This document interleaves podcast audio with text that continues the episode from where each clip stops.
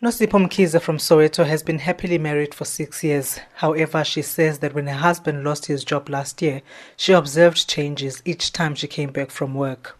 Ngaqala nganothisa ushintsho ke manje ekhaya. Use namamuthu baba, use nolaka, kwaqala ke kwaba muncu nasendlini, wanesandla. Into encane nje besilungisa kalula. Ubese ithathela phezulu khona la sikhona akumnandisisa yila ngibone khona ukuthi kushuthi kanti umsebenzi ubaleke kanje endodeni nanokuthi umuntu uyakwazi ukujika nje esithubeni ngoba lento ayona angiyazi.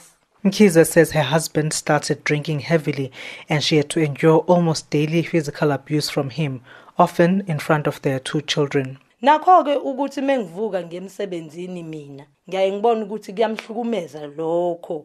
Kodwa kwakuthi mina ngiyasebenza ngumuntu wesifazane yena ngimshiya la ekhaya ngaye ngibone nje kwayilokho ukuthi ayi akumnandi. Sonke Gender Justice says there's a close intersection between alcohol and gender-based violence.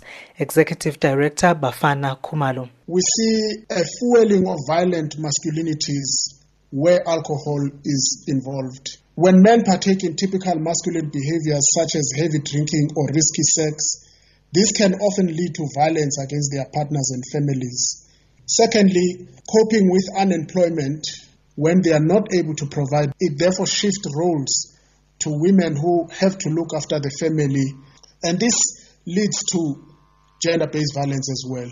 Dr. Leanne Ramsuma Haripassant, a researcher at the South African Medical Research Council, says they've completed a 7-year global program looking at violence against women and girls, and she's concerned about the South African trends. There's an average of about between 40 and 50% in certain areas of physical or sexual violence. When we look at South Africa, it shows just about a 10% prevalence of physical violence. We looked at an informal settlement in South Africa. We were getting reports of 65% or more prevalence of intimate partner violence and sexual violence. And when we begin to look at that in relation to alcohol use, it becomes a very worrying picture for South Africa. Gender activists have called for a review of laws regulating alcohol and also want more effort put into increasing jobs in South Africa to prevent gender-based violence. Tabi Lempele, SABC News, Johannesburg.